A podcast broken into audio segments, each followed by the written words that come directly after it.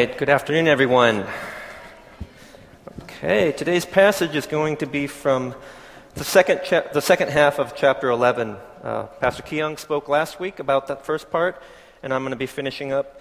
Pastor Keyoung thought he was going to have to preach again the second, repeat that same sermon outline, but uh, we inserted the outline for today in your bulletin, so it should be there.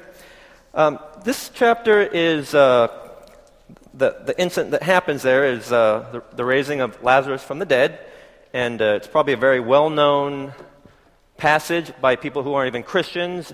And as, as I was preparing for this, another well known passage that people who aren't even Christians probably know of, and that's John 3:16.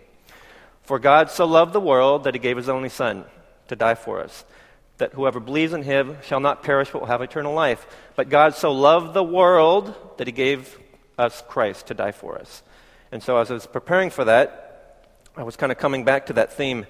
And the reason why I was saying that is because people may think, well, Jesus raised this guy from the dead, and that's just a miracle that happened that just shows that he's who he is. And just like he healed the leper, or he healed the blind man, or the woman with bleeding for 12 years, he healed her. Those were miracles of healing. In my opinion, it also restored them to the community where community had outcast them because they were lepers or unclean or had a defect. He restored them to the community so they had fellowship. They had a right to come to the table. That's what Christ did for us through Christ. We're welcome to the table. But it wasn't just the miracle of healing that Christ did on this, especially for the gospel writer here in John. He's very specific intently as far as writing what he's writing in chapter 11, because when you read that, raises a man from the dead, boom, Jews plot to kill him, boom. What else is happening? What else did that mean when Christ did that? When Christ did that, the raising of Lazarus, as you may notice, doesn't appear in the other Gospels like this. John specifically writing. In the other Gospels, it was because when Jesus came to the temple and they were using money changers and there was doves and pigeons and animals all over, he just upturned the carts because they were treating God's, the Lord's house as a, as a farm. And then that's when the Jews plotted to kill him. And here, it was this miraculous, supernatural raising from the dead of this man. And then the Jews thought, this is it. The, the Romans are going to come and take away our power. And so this kind of inaugurated, announced to the world, this is truly the Christ. And so that's very, very interesting that the writer in John, and we're going to get to that. I think he's trying to speak to us even through his writing. It's not, as we think of the Bible, we don't really think of the writer, but maybe we're getting to kind of know the man and what he's trying to do. But starting with the passage, I'm going to be reading from verses 32 through 44 in just a moment. But what really struck me in the first section here, Jesus, his love for the community. When we talk about John 3:16, for God so loved the world in kind of this overarching sense, even 2000 later, 2000 years later, he loves us.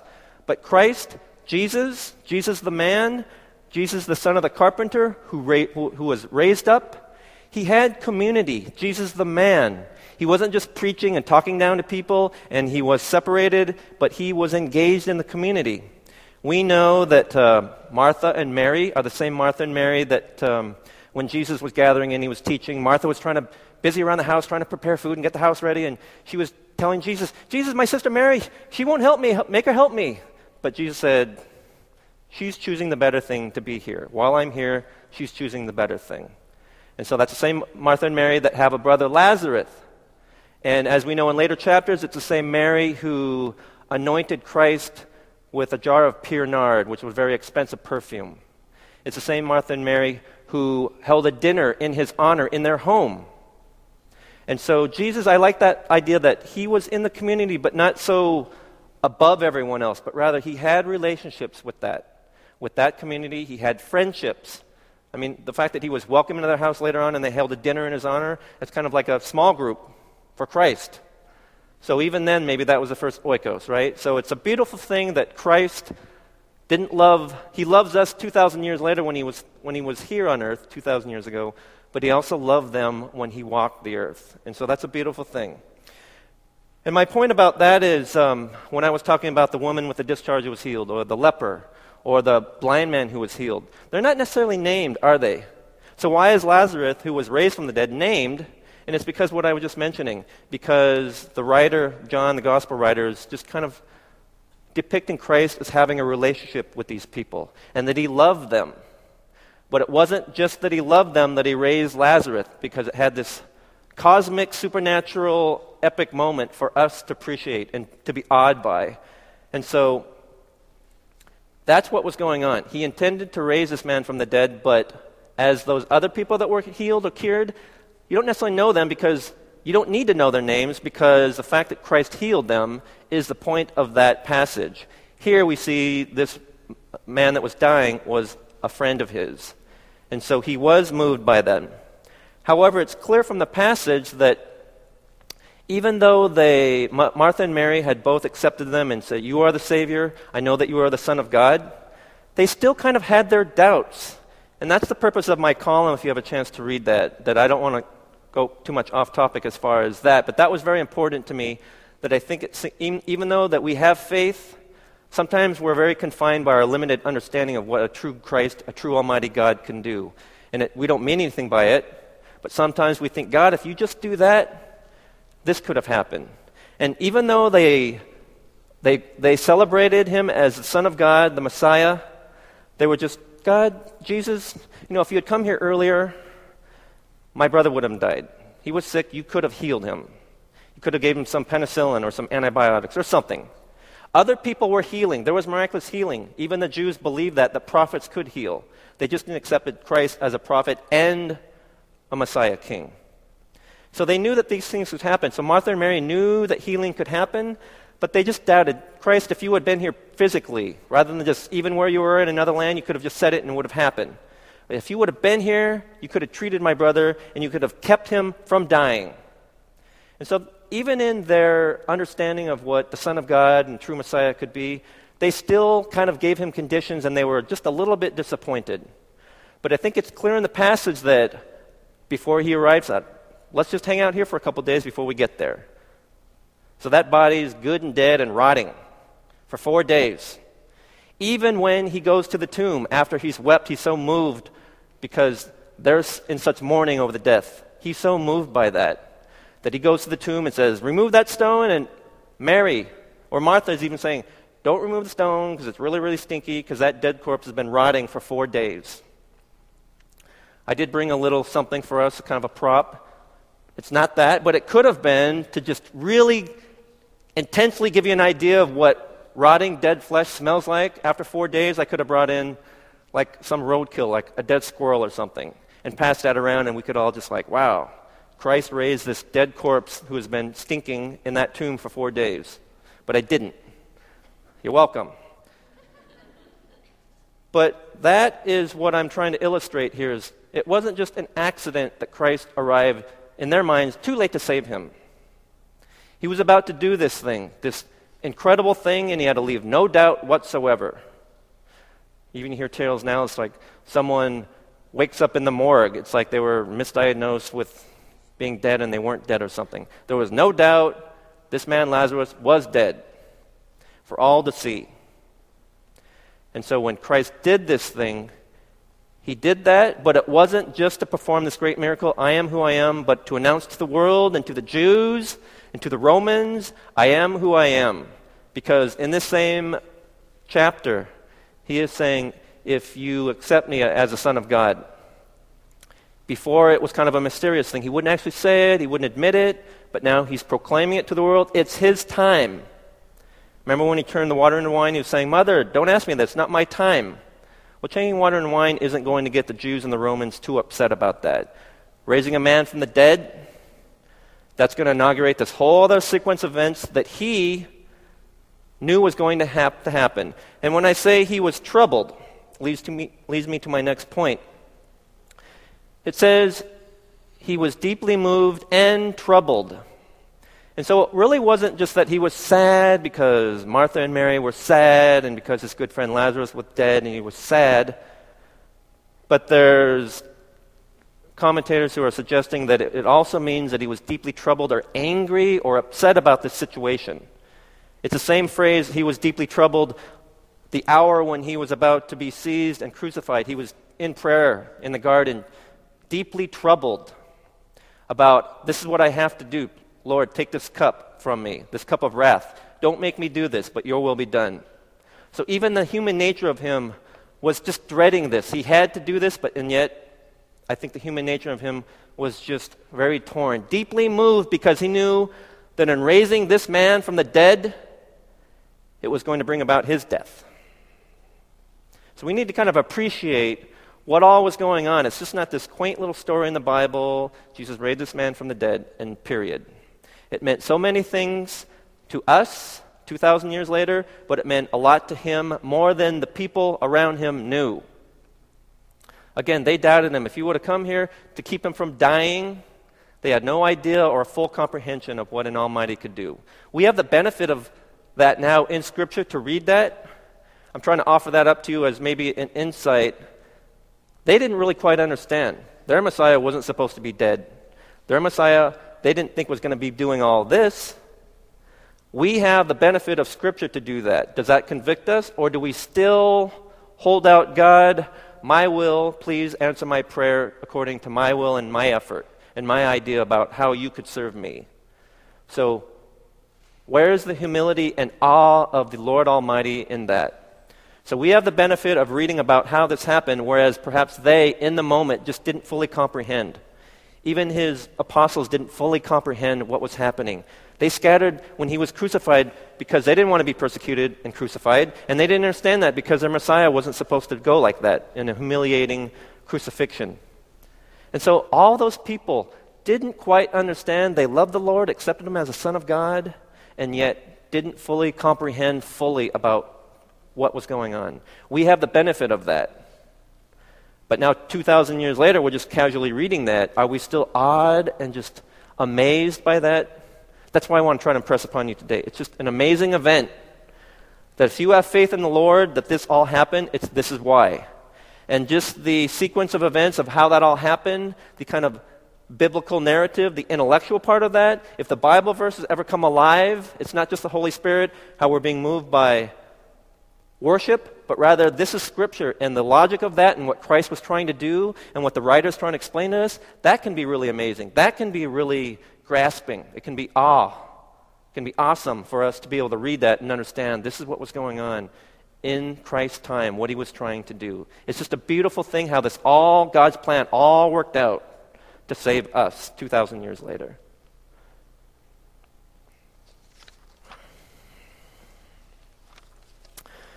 So, as I was saying, that he was deeply troubled. And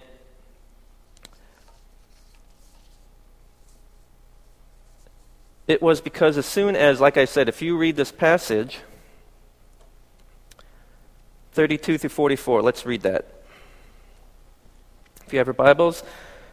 When Mary reached the place where Jesus was and saw him, she fell at his feet and said, Lord, if you had been here, my brother would not have died. When Jesus saw her weeping, and the Jews who had come along with her also weeping, he was deeply moved in spirit and troubled. Where have you laid him? he asked. Come and see, Lord, they replied. Jesus wept.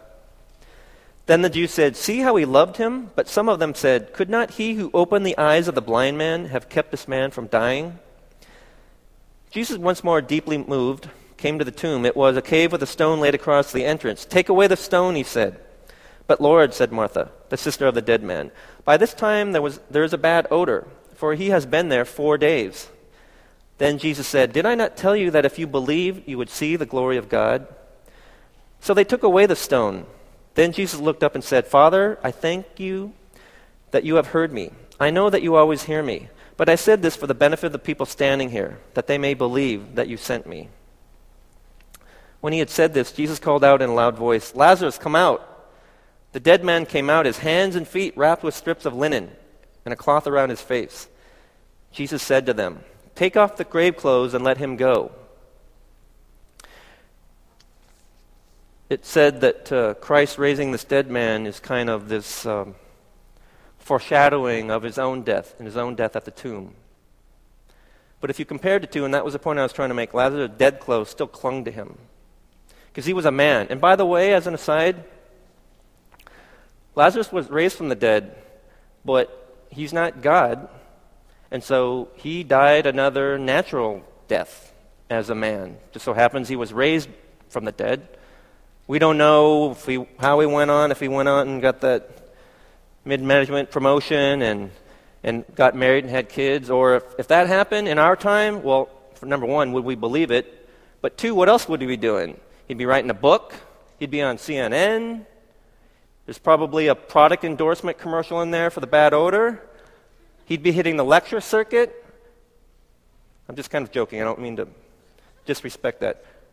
But we don't know, and we don't need to know because the purpose of this passage is to serve that exactly what I said. Christ raised this man, and it started this whole other sequence of events that began in order for us to have life, to have eternal life through Christ, who was raised from the dead. But when I was saying that uh, Christ did that, despite all that was happening, it was also the Jews that uh, he was going to be concerned about, and his love for the Jewish nation, which isn't really depicted anywhere else. And by that I mean,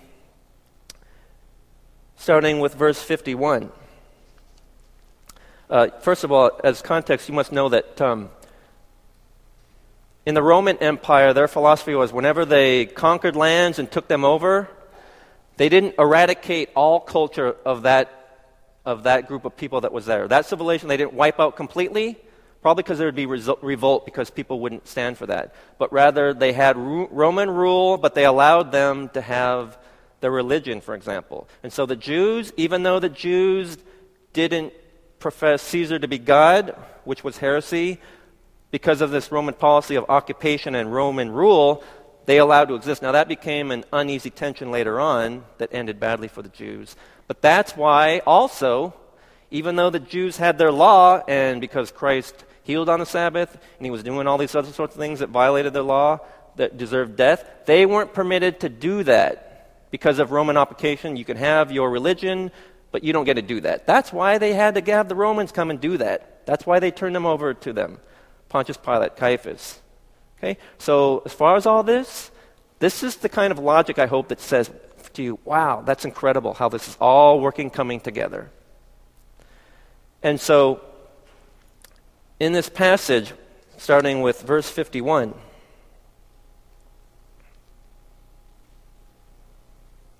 excuse me. Starting with verse 46, some of them went to the Pharisees and told them what Jesus had done. Then the chief priests and the Pharisees called a meeting of the Sanhedrin. What are we accomplishing? They ask.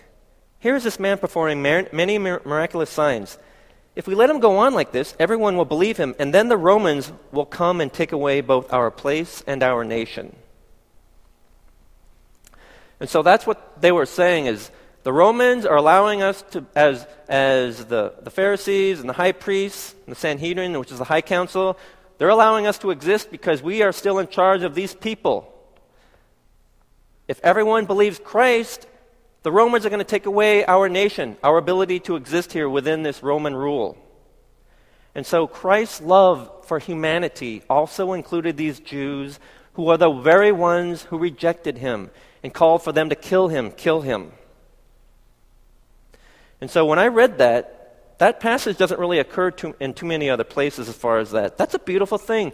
Christ, God loves us, all of humanity. He loved the world, even his chosen people who were stiff necked and lazy and hard hearted and rejected this cornerstone. Christ still loved them and he provided for them by one man dying. And this is what Caiaphas was saying, the high priest, in verse 49. Then one of them, named Caiaphas, who was high priest that year, spoke up You know nothing at all.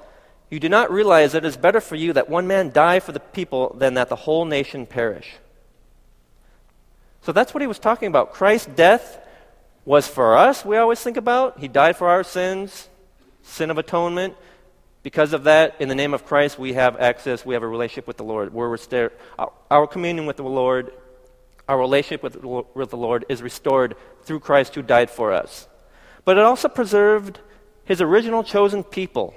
Because one man died, this whole other nation could be saved and preserved. Now, whether that was right or wrong, that was God's will to be able to do that. So that's a beautiful thing that God even provided, even this chosen people who rejected his son whom he sent. But it was going to open that up for all of us. First for the Jews, then for the Gentiles, for us.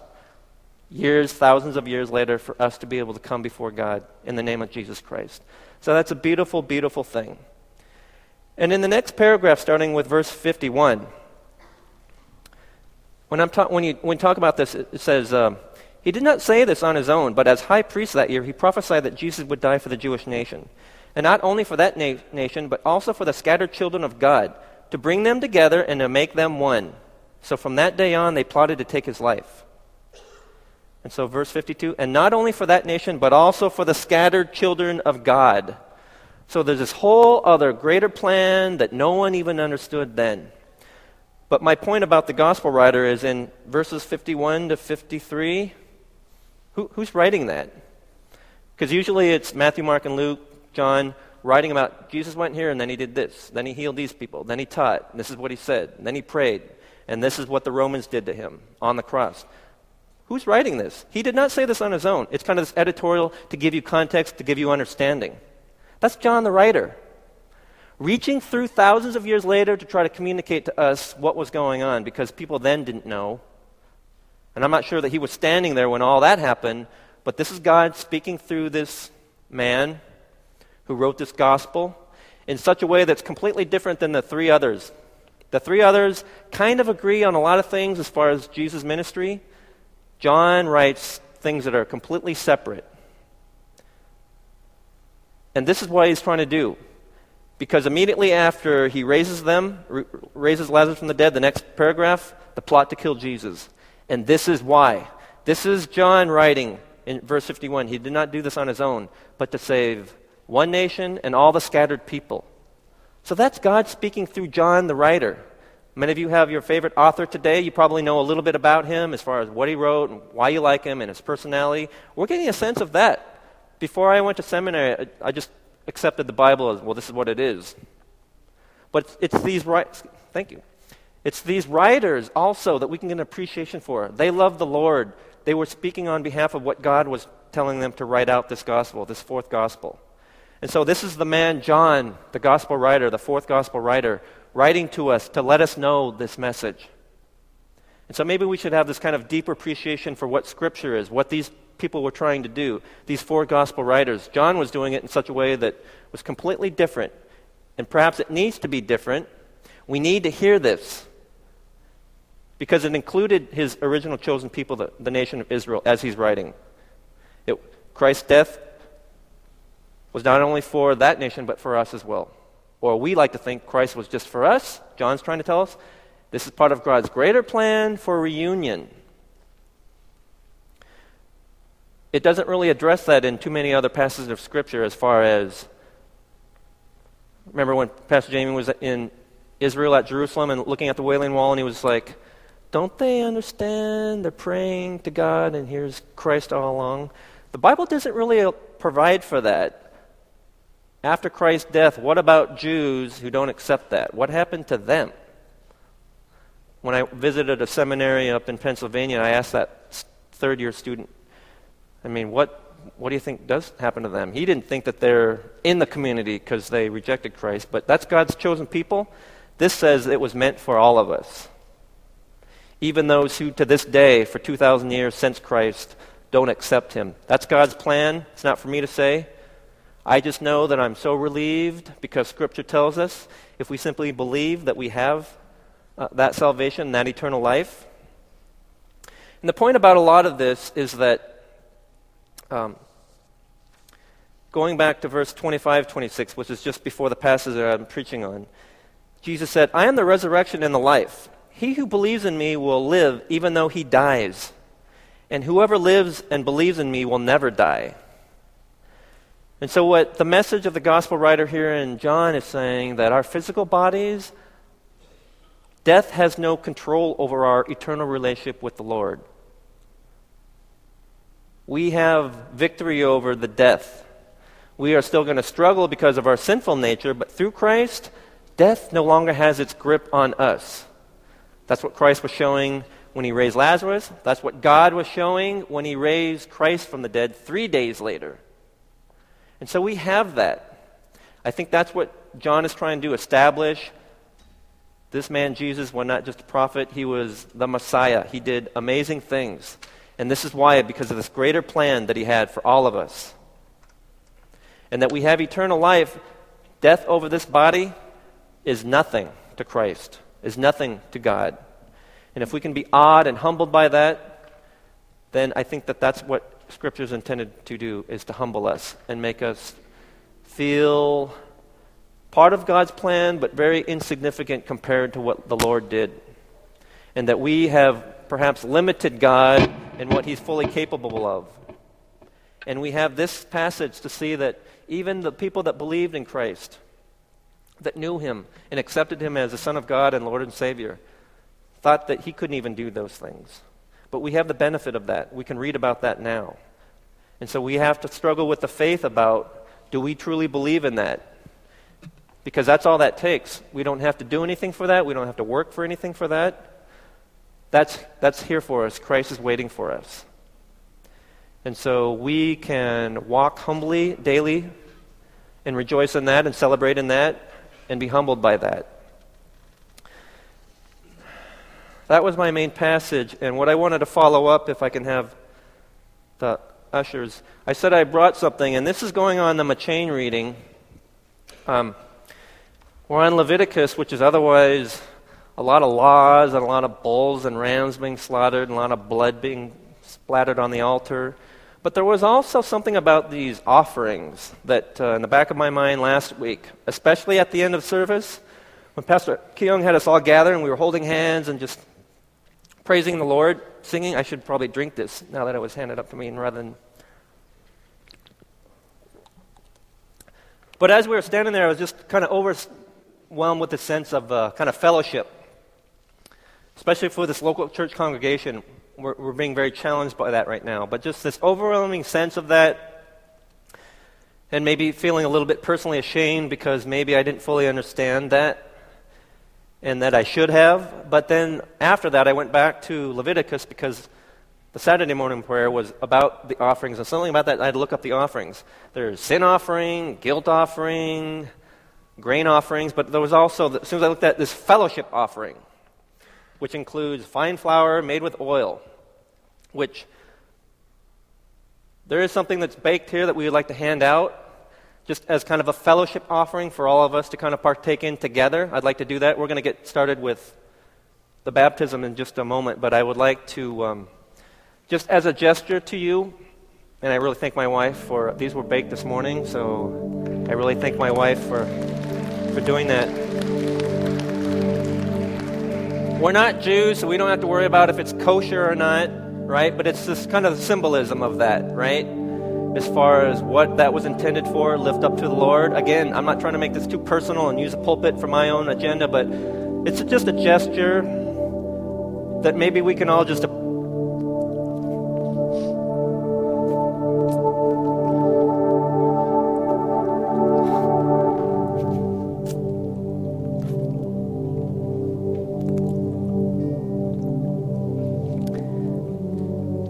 without making any comment on anything, but just while we're here in this moment, we could just uh, celebrate and be glad that we're here together, standing here in a moment, and just um, grateful that we have a place to come freely and worship the Lord and share in fellowship and in Scripture and raise up song, raise up voice. And for everyone that's helping serve everyone else and reaching out, that we could just uh, just celebrate in that.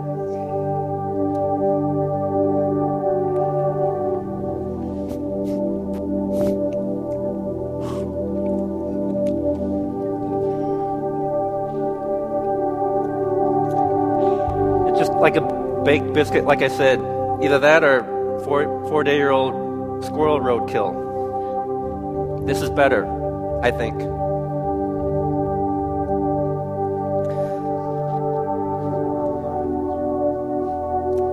We know our mothers told us not to talk with our mouths full. We're going to be singing with our mouths full in a minute. What about these guys? These guys are doing all the hard work. We have. I hope we have enough. I apologize. I really do apologize. But um,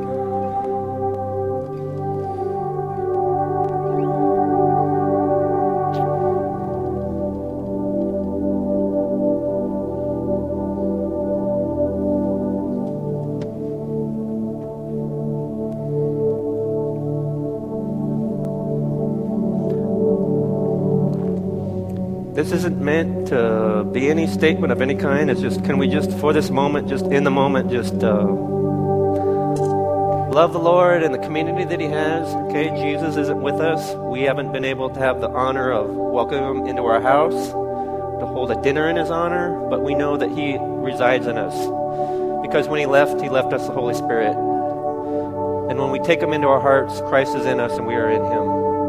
We're supposed to be the light to the world. When he left, there was darkness. We take Christ in us. We are the light to the world. Can we be the light to each other just in the moment? There's going to be a.